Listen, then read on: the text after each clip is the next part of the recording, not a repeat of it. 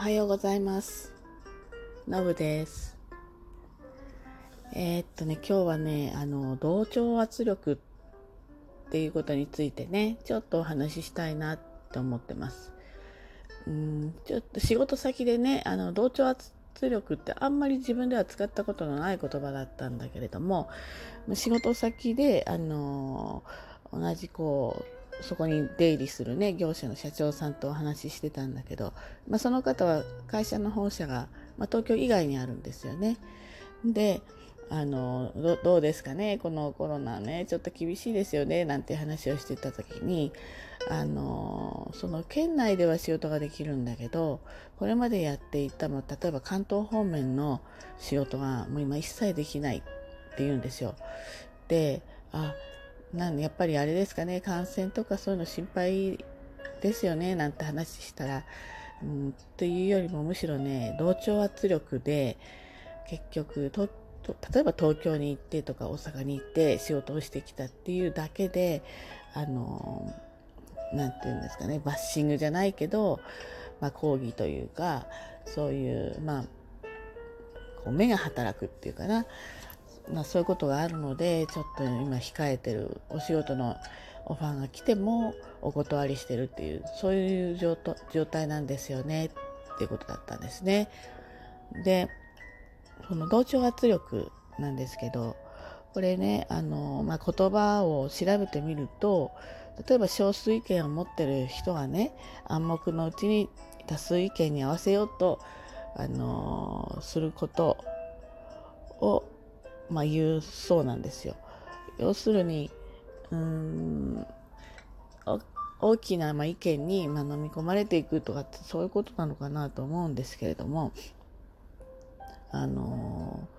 これねあの例えば今いろいろ問題になっている誹謗中傷とかね、えー、まあこういったものと全部通じると思うんです。例えば2011年の東日本大震災の時ももうあらゆるイベントが中止になったじゃないですか。あれなんで中止になってるかあのなんていうんですかね意味を持たないなと思ってたんです。あの最初ねその自粛傾向のこのこう世の中の流れが来た時に逆じゃないかなって私ずっと思ってたんですよね。他の地域が頑張って経済回してその回した経済の分もあのその被災された場所に投下するそれが被災された場所が早く復興できるあの一つのねあの力になるんじゃないかなって思ってたのにやれ花火大会は中止だやれなんとかのイベントは中止だってどんどん中止になっていったんですよね。全くその確かにね心情的には辛い思いをしてる方がいるのにこちらで、まあ、一方方こちらでねあの楽しいイベントとかしにくいじゃないって思うかもしれないけどあの根本でいくと逆なんですよね。復興は感情だけじゃあの立ち直っていかないわけですよ。きちんと経済的なものとか施策があってね初めてあのそういう人たちが復興していくわけですよね。なのでどうしてもま誰が最初に言い始めるのかわからないんだけれどもあの、まあ、メディアの責任も一つあると思うんですよね。で、え、何かをイベントをすれば叩かれる。だから叩かれるから企業として叩かれるとイメージが落ちるからやめる。そういう実害とかなんて言うんでしょう。あの要するに世間の目があってやめていく。あの時もちょっと不思議だなって思ってたんですよね。で、あの、あと、例えばタレントさんとかね、叩かれちゃう。これも、あの、私ね、叩く人って最初は実はものすごい一握りなんだと思うんですよ。で、発信する、る叩く人が発信しますよね。別に叩かない人は何にも発信しないですよね。だからごく少数の人しか発信しないんだけど、どうも、このネットとかそういうものをまあ丸々信じてしまう人メディアとかを丸々信じてしまう人はそれが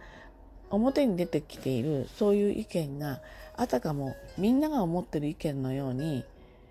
感じちゃうんですよね。それでそれに乗っかっていく。その、それを、本当はごく少数の意見だったのになぜかいつの間にか大きな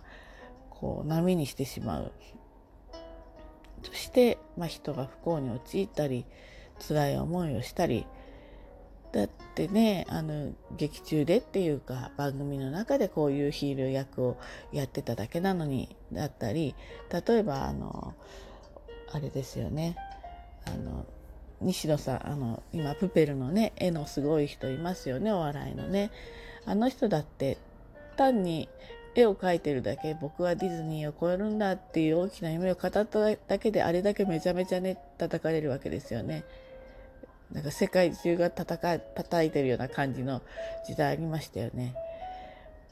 なんであれもとっても不思議なんですよね。この同調圧力っていうのはあれですかね日本だけのものなのかやはり世界的にも、まあ、いわゆる人類人間であればどこでも起きることなのかちょっと私よくわからないんだけれどもこれほんとそろそろいい加減にあのまあ日本人もっていうとなんかあんまりねいい言い方じゃないけど日本人もあの卒業していかなきゃいけないんじゃないかなって思います。あの自分は自分の考えがねあってよくてそれが人にあまり迷惑をかけるようなものでなければ別にあのそれに対してあの批判する権利もないしとその人たちが辛い思いをする必要も全くないしあのでこうやって成功していったりねすると気が付いていったりするとあの手手のひらを返していくわけだからそんな自分をやっぱり恥ずかしいと思ってほしいです。あの考えが変わるってことはあるんですよね。あ自分はこういうこと気が付いてなかったんだなって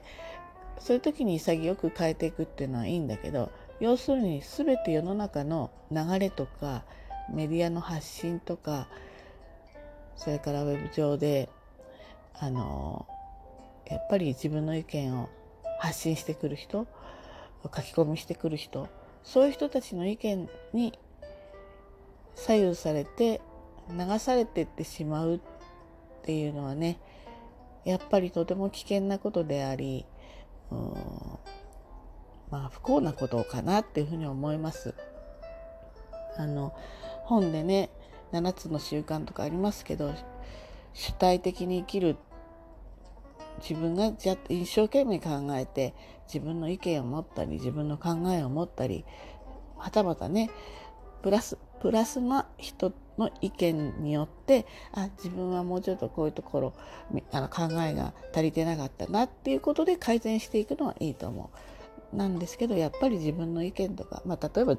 もっと簡単なところ行くと自分があの着たいものをちゃんと着るとか